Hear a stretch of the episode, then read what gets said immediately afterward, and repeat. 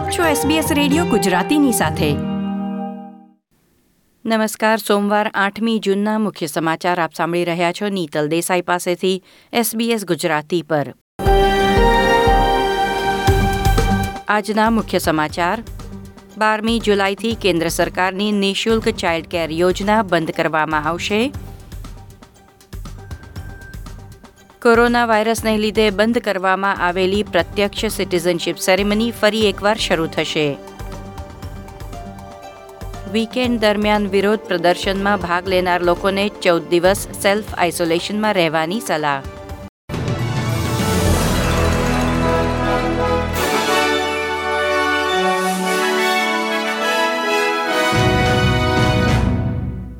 પ્રસ્તુત છે સમાચાર વિગતવાર.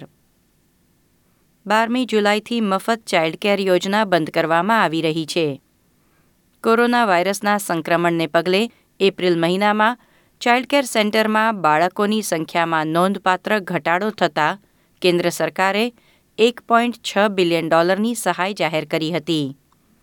તે યોજના પાછી ખેંચવામાં આવી રહી છે, જેનો અર્થ છે, બારમી જુલાઈ પછી માતા પિતાએ તેમના બાળક માટે ચાઇલ્ડ કેર ફી ફરીથી ભરવાનું શરૂ કરવાનું રહેશે. સામે બાલ મંદિરો અને અન્ય અર્લી એજ્યુકેશન સેન્ટરોને તેમના શિક્ષકો અને કર્મચારીઓના વેતન માટે જે સહાય મળતી હતી, તે જોબ કીપર રકમ પણ બંધ થઈ જશે. કોરોના વાયરસ પ્રતિબંધો વચ્ચે સ્થગિત કરવામાં આવેલી પ્રત્યક્ષ સિટીઝનશીપ સેરેમની ફરી એકવાર યોજવામાં આવશે. એક્ટિંગ ઇમિગ્રેશન પ્રધાન એલન ટજના જણાવ્યા અનુસાર આવનાર દિવસોમાં સિટીઝનશીપ સેરેમની ઉપરાંત સિટીઝનશીપ ટેસ્ટ અને ઇન્ટરવ્યૂ પણ ફરી એકવાર શરૂ થઈ રહ્યા છે.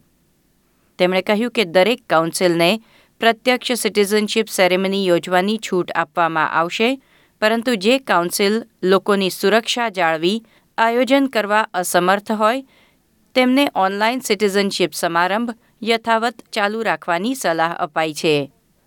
પાછલા બે મહિના દરમિયાન ઓનલાઈન શપથ લેનાર પચીસ હજાર નવા નાગરિકોમાં ભારત, બ્રિટન, ચીન અને પાકિસ્તાનથી આવેલા લોકોનો સમાવેશ હતો.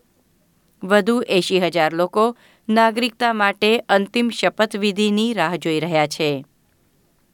વીકેન્ડમાં બ્લેક લાઇવ્સ મેટરના પ્રદર્શનોમાં ભાગ લેનાર લોકોને ઓસ્ટ્રેલિયન મેડિકલ એસોસિએશનના પ્રમુખ ટોની બાર્ટને ઘરની બહાર નહીં જવાની અપીલ કરી છે. હજારો લોકોએ સત્તાવાર તબીબી સલાહની અવગણના કરી, વિરોધ પ્રદર્શનોમાં ભાગ લીધો. તેને પગલે રેલીમાં ભાગ લેનાર લોકો માટે હવે સત્તાવાર સલાહ છે કે ઘરમાં જ રહેવું, તેમના સ્વાસ્થ્યનું નિરીક્ષણ કરવું અને જો કોરોના વાયરસનું કોઈપણ લક્ષણ દેખાય, તો તરત જ કોવિડ ટેસ્ટ કરાવી લેવો. મેલબર્નના પ્રદર્શન આયોજકોએ લોકોને અપીલ કરી કે જે લોકોએ રેલીમાં ભાગ લીધો હતો તે ચૌદ દિવસ સુધી એજ્ડ કેર હોમની મુલાકાત ન લે અને પાસઠ વર્ષથી મોટી ઉંમરના લોકોથી દૂર રહે.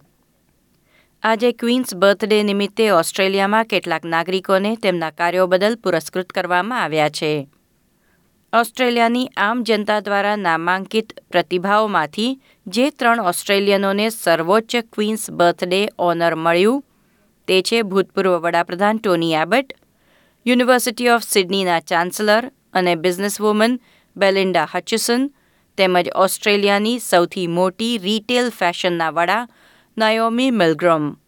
તે ઉપરાંત ઓસ્ટ્રેલિયાની મહિલા અને પુરુષ ક્રિકેટ ટીમના ભૂતપૂર્વ સુકાનીઓને પણ બિરદાવવામાં આવ્યા છે. કોવિડ નાઇન્ટીન વાયરસથી વિશ્વભરમાં મૃત્યુની સંખ્યા ચાર લાખનો આંક વટાવી ગઈ છે. આજથી ભારતમાં દસ અઠવાડિયાના લોકડાઉન પછી શોપિંગ મોલ્સ, હોટેલ અને ધાર્મિક સ્થળો ફરીથી ખુલી રહ્યા છે, ત્યારે વીકેન્ડમાં દસ હજાર નવા કેસ નોંધાયા છે. પાટનગર, નવી દિલ્હી, મુંબઈ અને અમદાવાદ સૌથી વધુ અસરગ્રસ્ત શહેરોમાં સામેલ છે.